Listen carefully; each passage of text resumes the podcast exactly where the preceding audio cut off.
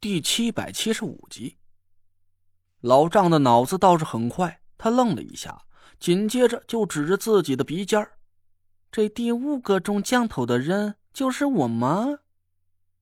我满意的点了点头，说：“对，就是你。你不是会用那种逆转的降头术吗？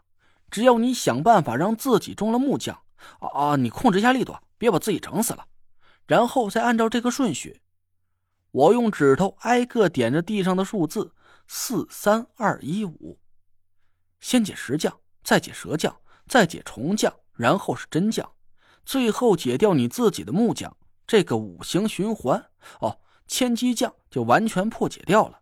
但是要记住，动作必须要快，全部五个降头术必须在一个时辰啊，也就是两个小时之内完全解开。这样就不会再触发下一个降头术了。要是你在两个小时之内没有完成解降的过程，他们四个人就会重新触发其他的降头术，很可能也包括你在内。那你就只能按照我教你这个顺序重新再破解一遍了。老丈听得一愣一愣的，我丢下树枝，拍了拍手，朝他笑了笑：“行了，方法已经全部交给你了。”咱俩的契约已经履行完毕，剩下的事儿你自己办吧。至于你怎么带着这四具尸体啊，不，你的四位家人离开这里，就不关我的事儿了。老丈呆呆的看了我半天，他伸出手来，在我额头前十几公分的地方停下，低声念了几句咒语。我坦然的看着他的眼睛，身体里毫无反应。老丈慢慢的咧开嘴，一个劲儿的点头，脸色一下子就变得狂喜。你没有说谎，你说的都是真的，都是真的。感谢神明，我终于可以救活我的家人和他们团聚了。谢谢你，谢谢你。就在老丈朝着东南方一边跪拜一边潸然泪下的时候，我从帆布包里拿出太医令，捏着鼻子靠近了人头骨。一缕半红半白的光芒迅速融合了进去。就在这个时候，我身体里那种沉甸甸的感觉突然一松，一缕淡蓝色的轻雾同时从我和老丈的额头上慢慢的飞了出来。我长长的松了一口气，高度紧张的神经一下子松弛了下来，疲累和疼痛顿时就感觉铺天盖地的同时袭来。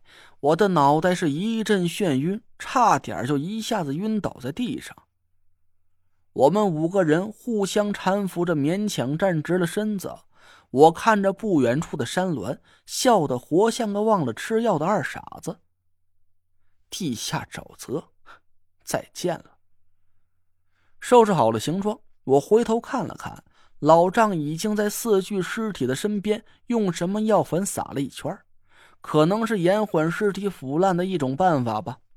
老丈剧烈的喘着粗气，不停的咳嗽着，他的脸色简直比那几个死人还难看，嘴角满是鲜血，尖刀还明晃晃的插在胸口上，黑色的长袍已经被血染得殷红一片。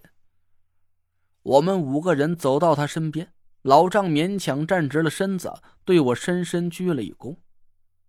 我很清楚。那个人是不会放过我的，可我还是想要尽自己的努力回到家乡，和我的家人们团聚在一起。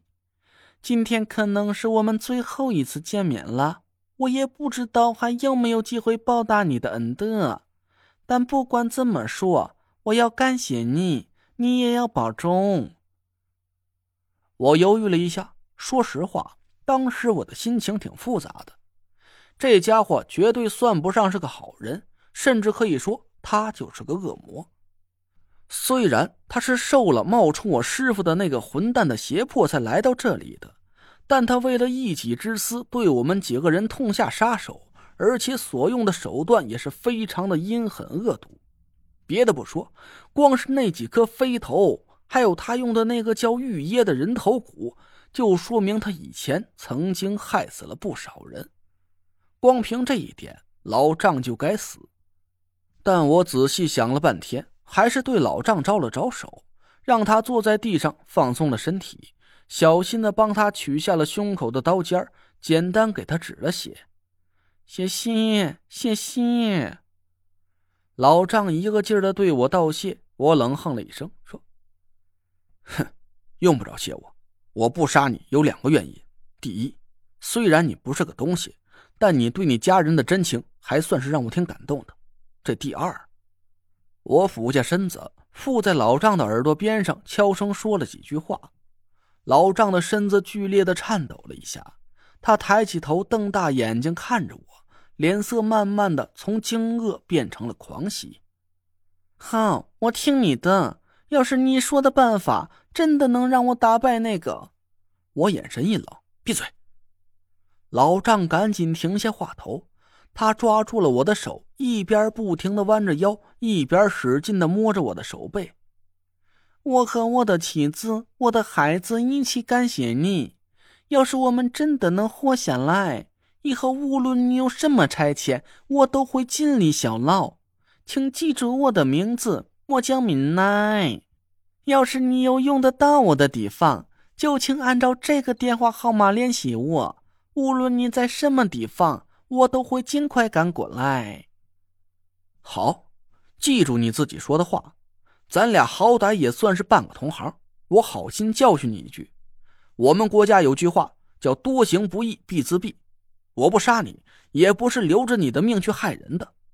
以后你要是还用那些阴毒的降头术为非作歹，就算是老天爷不收你，我也会替天行道。听懂了没有？懂。只要能救活我的家人，敏奈愿意改过行善，用余生来洗刷我之前放下的罪孽。老丈连连点头。他从黑袍里摸出一个手机，我赶紧趁机挣脱了他的脏爪子。我们互相记下了电话号码。我拔掉了他胸口的两根乌金针，心想离开这里的第一件事就是要煮上一锅开水，好好的给这两根针消消毒。一想起老丈生吞死人骨头的那一幕，我就恶心的想要立马去世。这两根针上的毒。可能比给阴魂傀儡针灸的那几根乌金针还厉害呢。收拾好了针包，我强忍着恶心看着自己的手，真恨不能一刀剁了。老丈给我们指清了地下沼泽的出口，我突然想起了一件事，回头看着他。